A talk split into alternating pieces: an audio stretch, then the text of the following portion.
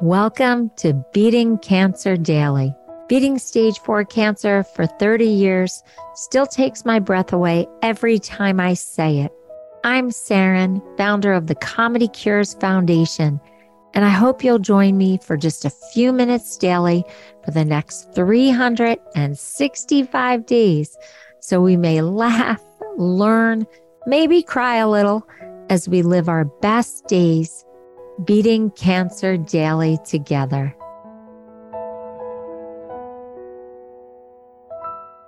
It's Tumor Humor Day. Woohoo! if this is your first time listening to Beating Cancer Daily, every once in a while, I just have to break out some tumor humor because I found my comic perspective at high function when I was diagnosed with cancer. Maybe because I had a history in the comedy world through scouting comics in Hollywood for Dick Clark Productions, or maybe just because my dad took me to see my first major comedian at 10 or 12 in Florida. That was Jackie Mason. That I have always loved humor, loved comedy. I write comedy, I produce comedy. I just love everything about the comic perspective, and I teach it for patients, caregivers, healthcare workers, how to use their comic perspective for coping and for just having a good time. I challenged myself to write 31 days of comedy about going through cancer treatment. One, because I'm a stage four cancer survivor, and two, because it was a really cool way to try to raise money to support the Comedy Cures Foundation, which I launched from my chemo chair in 1999 during my first chemo treatment. So, this is just one of the little jokes I wrote, and I want to tell it to you, then I want to explain it, and hopefully, it'll get you thinking about your own cancer experience in a more comedic way. Here goes. My friends say my diagnosis has made me reckless. Anyone know where I can buy a flamethrower and lease a Harley? no. Why did I write that? I've always been pretty fearless, but cancer gave me this excuse to be even more daring. And I just will go for it. Whatever it is, I just go for it. So people often admire that I'm really brave and that I really trust my instincts. And I think part of that came from beating stage four cancer. It's a pretty incredible feat. And it partially made me feel somewhat invincible. I've always been the person that picks up the bugs and does that kind of a thing. But overall, I'm pretty fearless.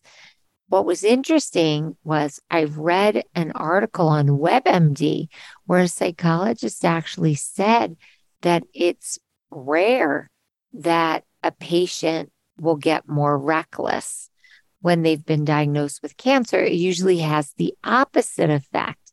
It makes them very thoughtful and start thinking about their health and becoming more focused and measured in terms of taking care of themselves and their stress levels. That I thought was super interesting because I've seen people who will start drinking excessively, smoking excessively, doing drugs excessively because they're trying to cope with the fear of going through a cancer diagnosis.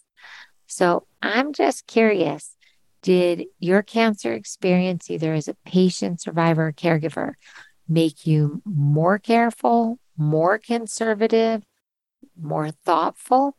Or did you go through a reckless phase? Are you still in your reckless phase? I wouldn't say I'm reckless for the sake of being reckless, but I definitely just feel unbelievably unbridled and brave in terms of my approach to trying anything, not worrying about failing.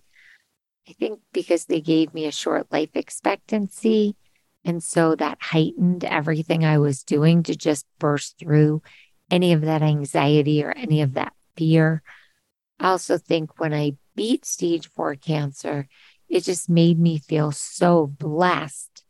And I didn't want to miss any opportunity that life was giving me.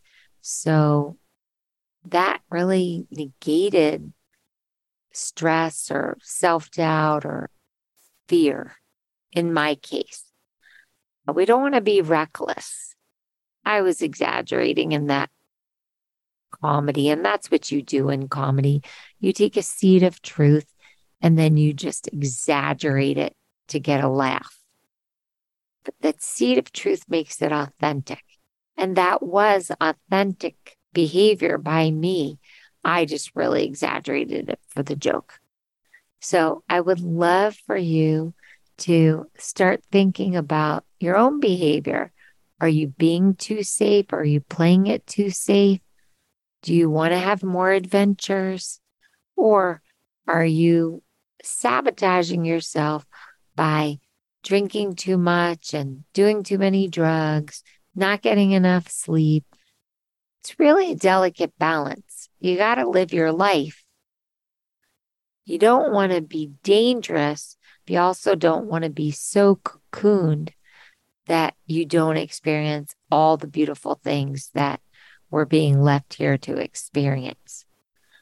Well, I'd love to hear from you. So go to the Comedy Cures Foundation and press the record button and tell me where you are in your reckless bravery or conservative behavior. And don't forget to send me your tumor humor. If you're looking at your cancer journey and you're finding the funny in it, please make sure that you go to the comedycures.org website and press record and tell me your tumor humor or write it to me through the contact button.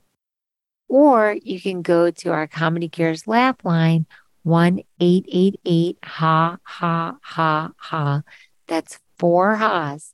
And you can press three and you can record your joke there.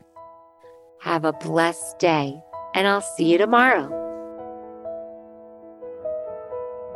I hope you guys know this, but Beating Cancer Daily is a listener and donor supported podcast and community. So if you have some extra change, I'd love you to go to comedycures.org and make a donation today of whatever level is comfortable for you. And it will be tax deductible to the extent allowed by law because Comedy Cures is a nonprofit 501c3 organization founded from my chemo chair April 1999, and we've been going strong ever since.